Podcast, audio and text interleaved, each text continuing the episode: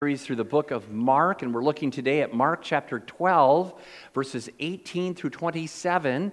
The words are on the screen, or if you want to, you may turn in your Bible there to follow along. It's page 1575 in the Pew Bible.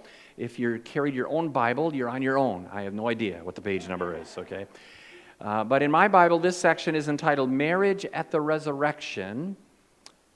Uh, interesting question. And we're going to pick it up Mark chapter 12, verse 18. Hear the word of God. Then the Sadducees, who say there is no resurrection, came to him, that is, to Jesus, with a question. Teacher, they said, Moses wrote for us that if a man's brother dies and leaves a wife but no children, the man must marry the widow and have children for his brother. Now there were seven brothers. The first one married and died without leaving any children. The second one married the widow, but also died, leaving no child. It was the same with the third. In fact, none of the seven left any children. Last of all, the woman died too. At the resurrection, whose wife will she be, since the seven were married to her? Jesus replied, are you not in error because you do not know the scriptures or the power of God? When the dead rise, they will neither marry nor be given in marriage. They will be like the angels in heaven. Now, about the dead rising, have you not read in the book of Moses, in the account of the bush, how God said to him, I am the God of Abraham, the God of Isaac, and the God of Jacob? He is not the God of the dead, but of the living. You are badly mistaken. The word of God for the people of God. Thanks be to God. Let's pray together. Father in heaven, we come to you today,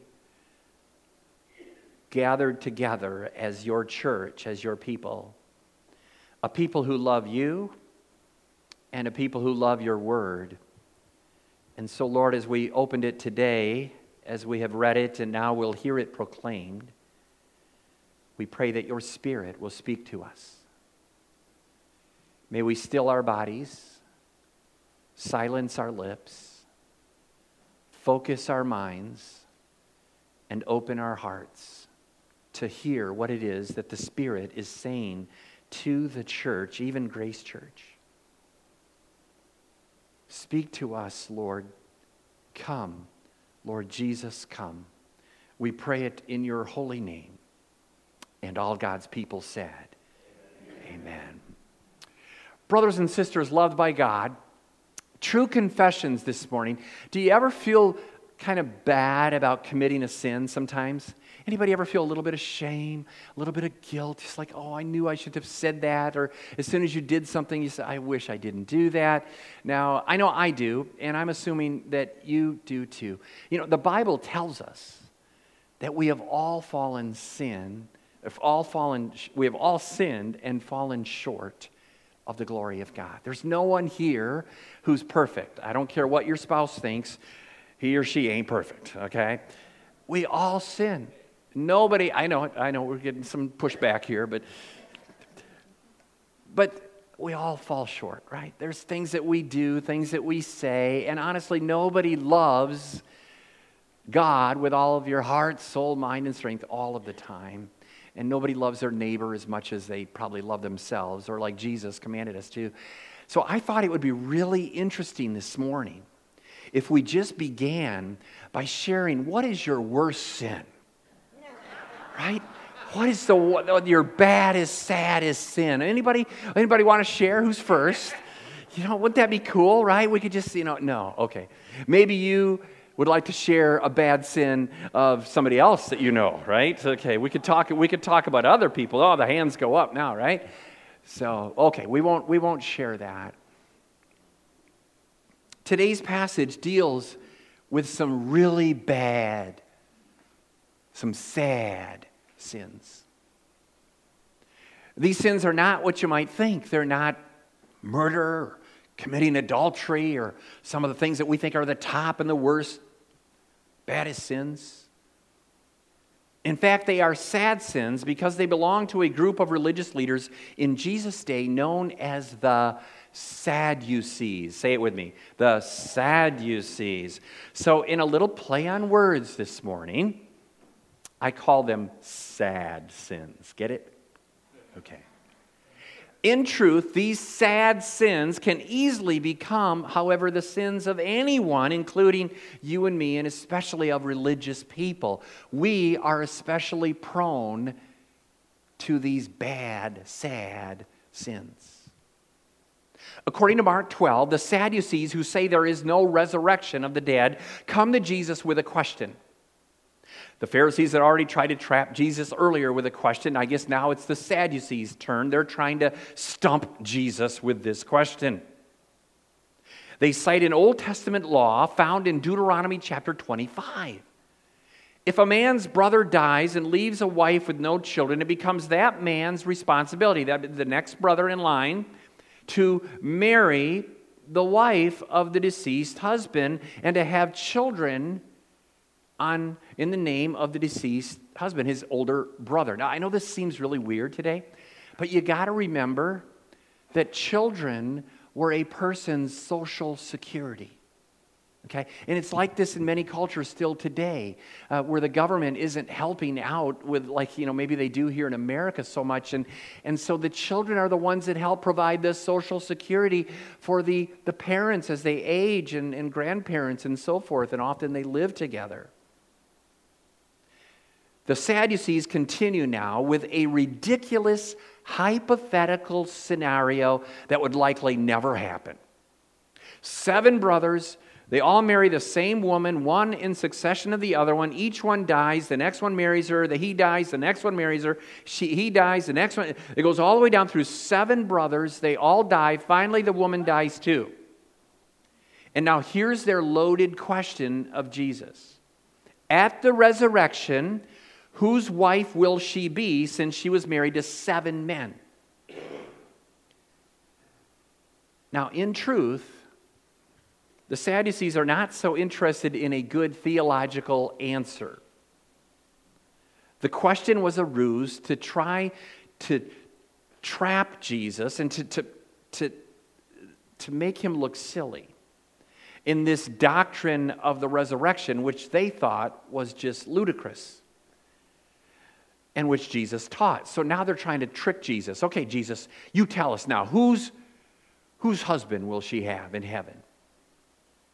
Jesus' response is a little bit harsh. Verse 24. He said, Are you not in error? Because you do not know the scriptures or the power of God. And Jesus goes on now to explain to them that when the dead rise, they will neither marry nor be given in marriage. Our resurrected spiritual state will be qualitatively different than what it is now. And then Jesus cites a reference from Exodus chapter 3, verse 6. Hang in there with me to debunk their errant theology about not believing in the resurrection. And we'll get to that in a moment.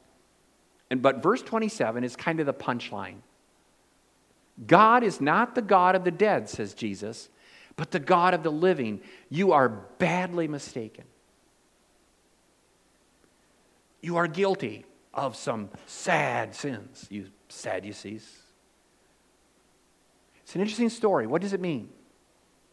What does it say to us today? How does it challenge us or comfort us in 2023 how is it relevant? And I want to submit to you that it actually is quite relevant today. A lot of application here for us. Three sins of the Sadducees, three sad sins which Jesus exposes in them and which we too must be aware of and guard against today as well. If you want, you can take out your outline and fill them in as we go the first sin of the Sadducees, which we can sometimes be guilty of also, is this not knowing the scriptures. Just say it with me not knowing the scriptures. The Sadducees were an aristocratic group of priestly families. They were wealthy, sophisticated, scholarly. They were well respected, had enormous political and religious influence. They were viewed as spiritual authorities in their day. But they had one big problem they didn't know the scriptures. Jesus, again, Jesus said in verse 24, Are you not in error because you do not know the scriptures? How is it that Jesus could make such a startling claim about a group of supposed biblical scholars and religious experts? Well, as it turns out, the Sadducees knew parts of the scripture well, and they ignored other parts. They knew the parts that they liked. They were experts on the Pentateuch. The Pentateuch comes from that word penta. Penta means what? Five. The first five books of the Bible Genesis, Exodus, Leviticus, Numbers, Deuteronomy. These, these are the Pentateuch. It's the Pentateuch.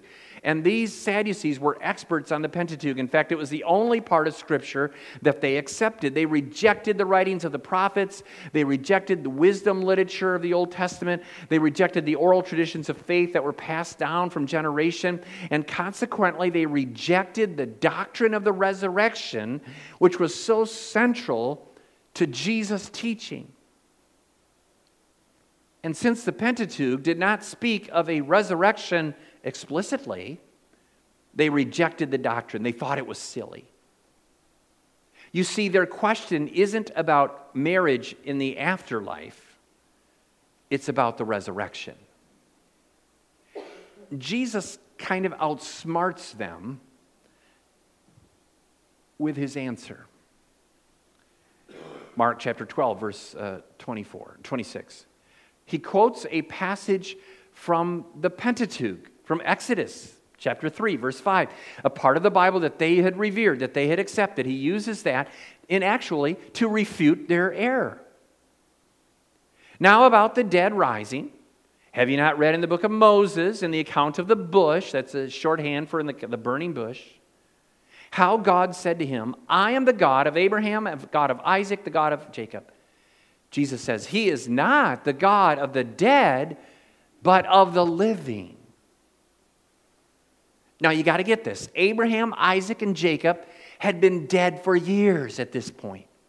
And yet God is saying to Moses, I am God is using the present tense verb, I am the God of Abraham, Isaac, and Jacob. God uses the present tense of the verb to make the point that Abraham, Isaac, and Jacob are still with me. They are still living. Yes, there is an afterlife, there is a resurrection, and you Sadducees are badly mistaken. You don't know the scriptures, not even your own scriptures. And I wonder, How many promises of God do we miss out on? Because we don't know the scriptures. We know parts of the scriptures. We know the parts that we like. We know the parts that are affirming, that make us feel good and bring us comfort. But do we really know the Bible? All of it. Now, none of us have the Bible down pat. I, you know, we know that. We're human. We, but I think Jesus is saying you need to look at all of Scripture. In the Reformed Church, we have a saying that Scripture interprets Scripture. It's been said that heresy is not believing a lie or something that's necessarily wrong. Heresy can simply be holding on to one particular viewpoint and not seeing the other side. And sometimes I, I fear that Christians can hold on to one, one or two scriptures ones that they feel passionately about or deeply about or strongly about or, or, or, verses and passages that support their view or their political stance and, and they want to hold on to that and they make that their crusade but they maybe ignore sometimes some other passages And it's what I love about the Reformed Church and our view of Scripture because we view the Scripture, the Bible, as one whole story.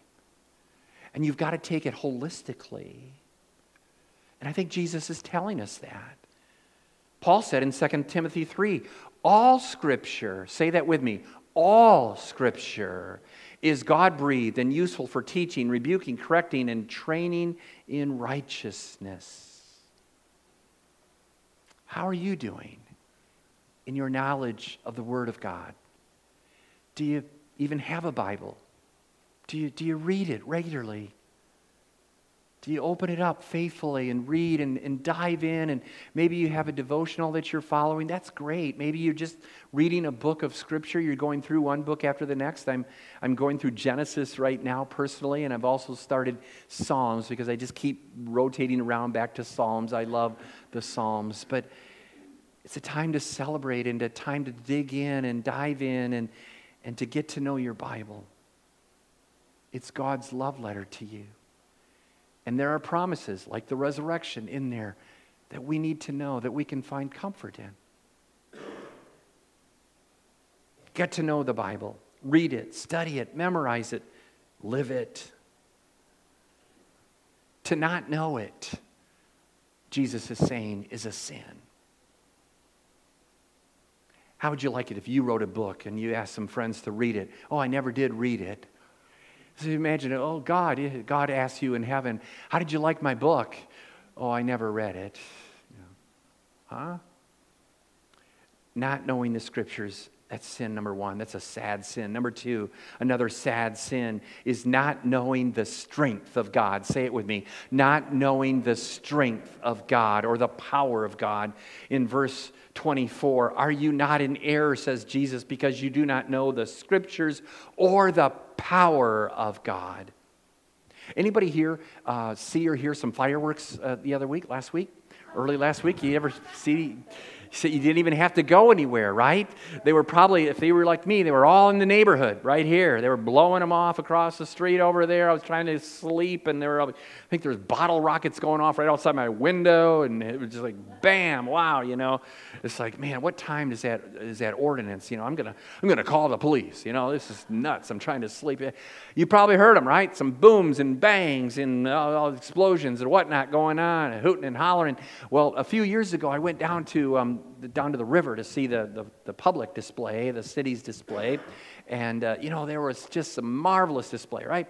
And boy, at the end of that display, some of you might remember this, there were fireballs. They had about five or six of them lined up along the bridge, and they just, they just ignited. You ever see these things? They are huge. I mean, we could feel the heat like a block away. It was just incredible. And then usually at the end, there's one big boom that like you feel right? It's like you feel the concussion in your in your in your body. It's just incredible. So some of those fireworks are like a stick of dynamite. It's like it's incredible. Guess what? The word that is used in verse 24 for the power of god is the greek word dunamis. Say it with me dunamis.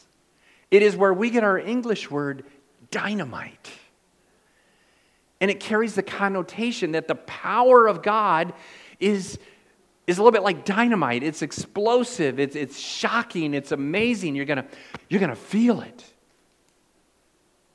And I think Jesus is saying to these Sadducees, with all of their supposed piety and religious influence, you don't even know the power of God. You have a lot of information but you're really short on inspiration.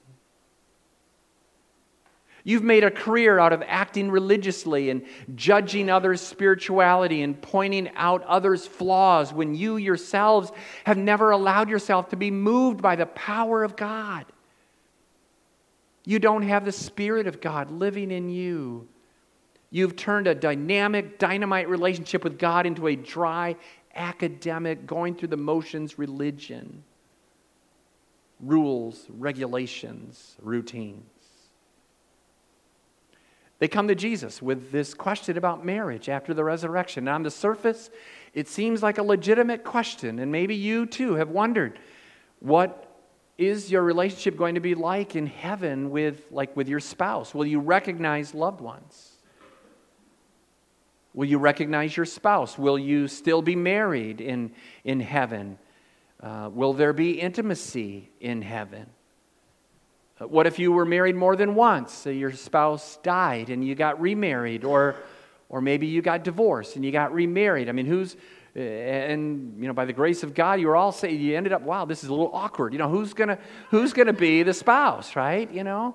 I mean, people have a lot of questions about heaven, right? You know, what, will pets be in heaven? Will animals be in heaven? Will, will dogs be in heaven? Yeah, yeah, absolutely. Will cats be in heaven? No, there's no.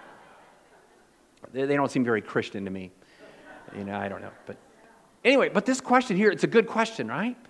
It's a fascinating question, and Jesus kind of indulges them. He knows what their motives are, but he indulges them with a, a, an answer in verse 25 When the dead rise, they will neither marry nor be given in marriage. They will be like the angels in heaven, he says. Now, you got to be careful here to see what Jesus is saying and what he's not saying. Jesus seems to be saying that there will be no need for marriage, that is, new marriages, in heaven. So they will neither marry, it's not, they're, it's not to have a, you're not going to have a wedding ceremony or given in marriage like a, like a father would give the bride away. They're not married nor given in marriage. I mean, there's no need for new marriages in heaven. But notice that Jesus does not negate the possibility of existing marriages continuing. Okay, I don't, I don't see that here.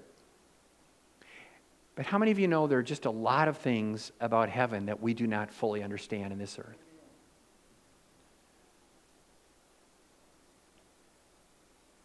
The Bible doesn't necessarily go into a lot of detail.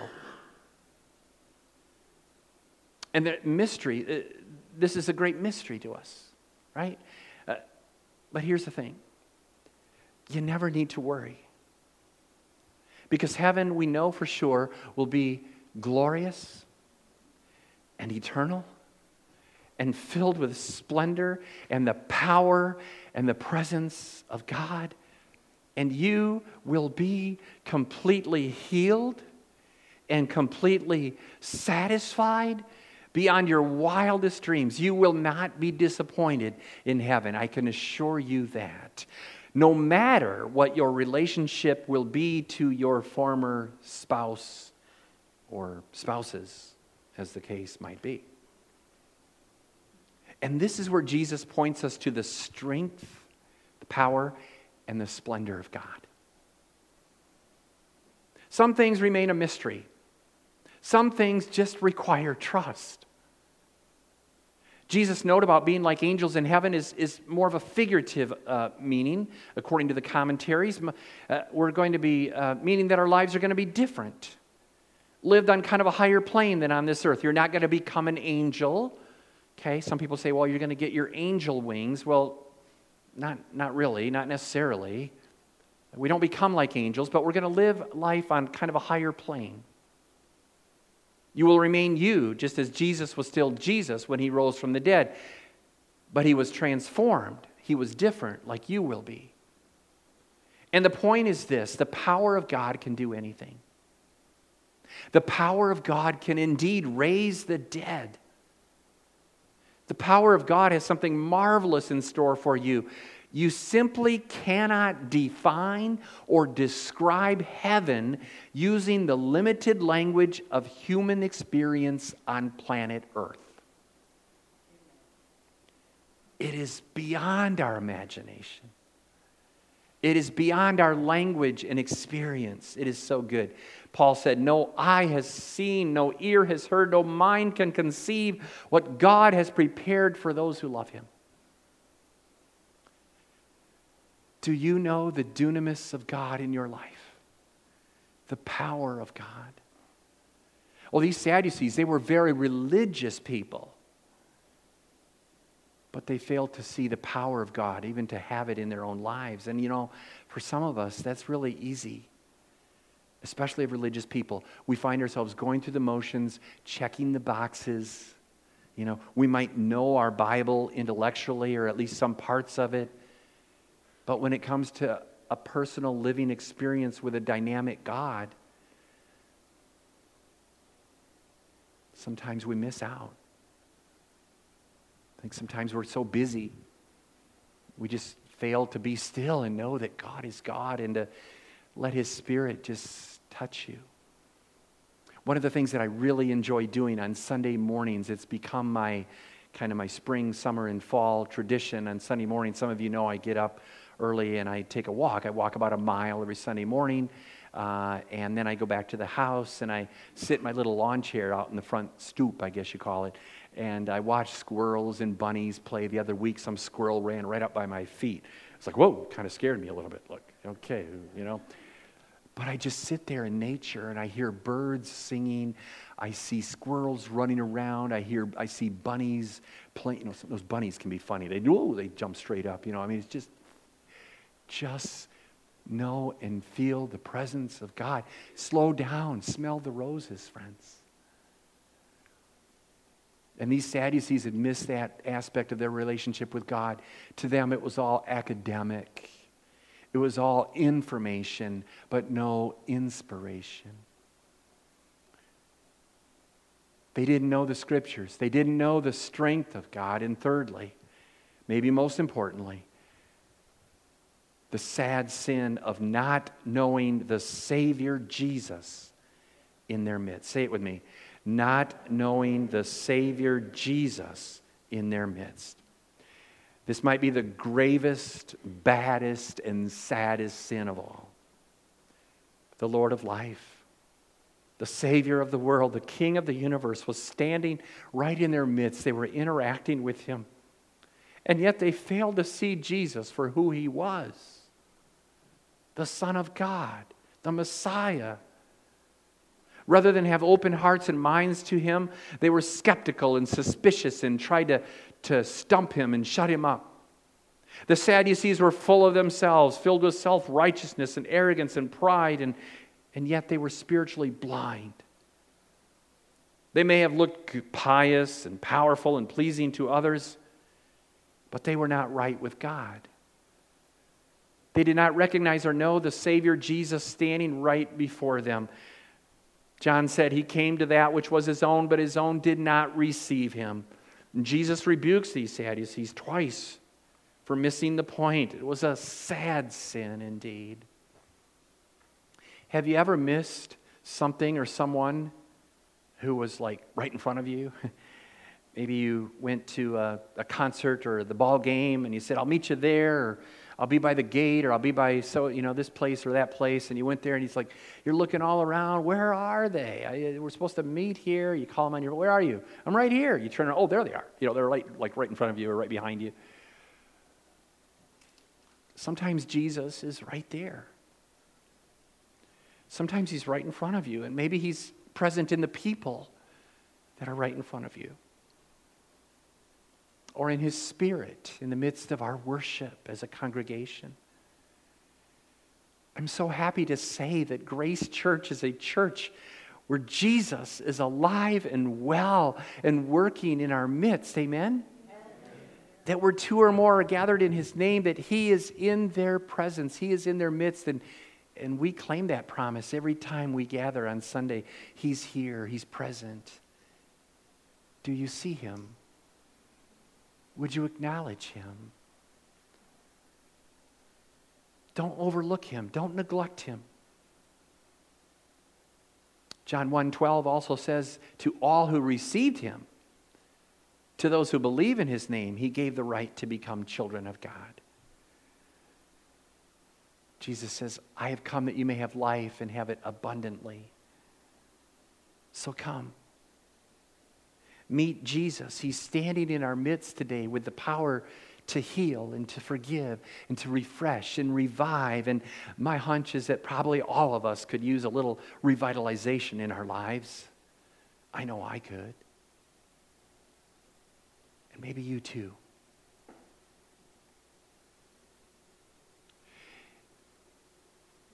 What's one of the first things you do when you get up in the morning? Brush your teeth you get out of bed and you look in the mirror, right? You look in the mirror.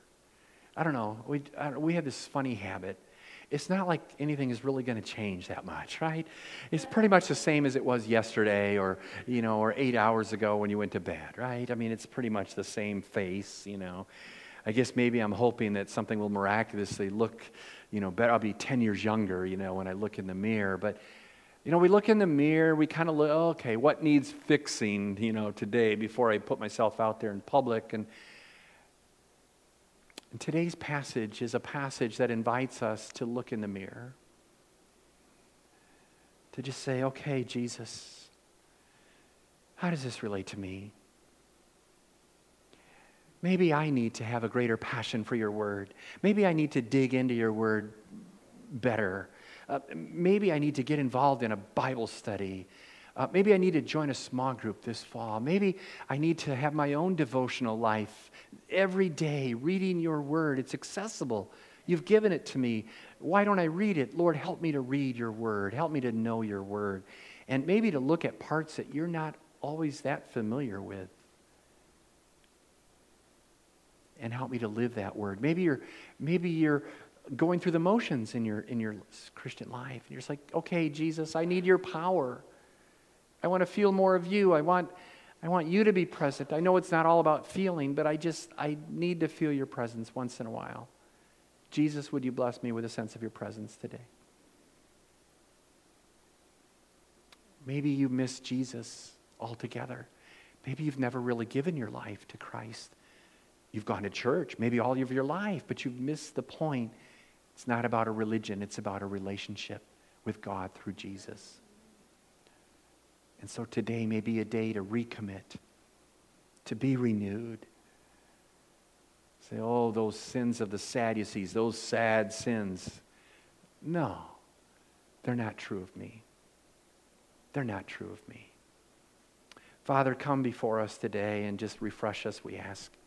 Thank you for this message and for the wisdom to be able to dissect it and, Lord, just to share it. Uh, Lord, we know that people are always trying to trip you and trap you, even those Sadducees who seem so religious. Lord, in truth, they had missed the point that you were right there. So, Lord, may we not miss the point. May we know our scriptures, all of them. May we know the overall themes of the Bible and not just certain parts or certain pet scriptures or passages. May we know your strength. May it be alive and present with us in real, tangible ways. And may we know Jesus. May we know Jesus.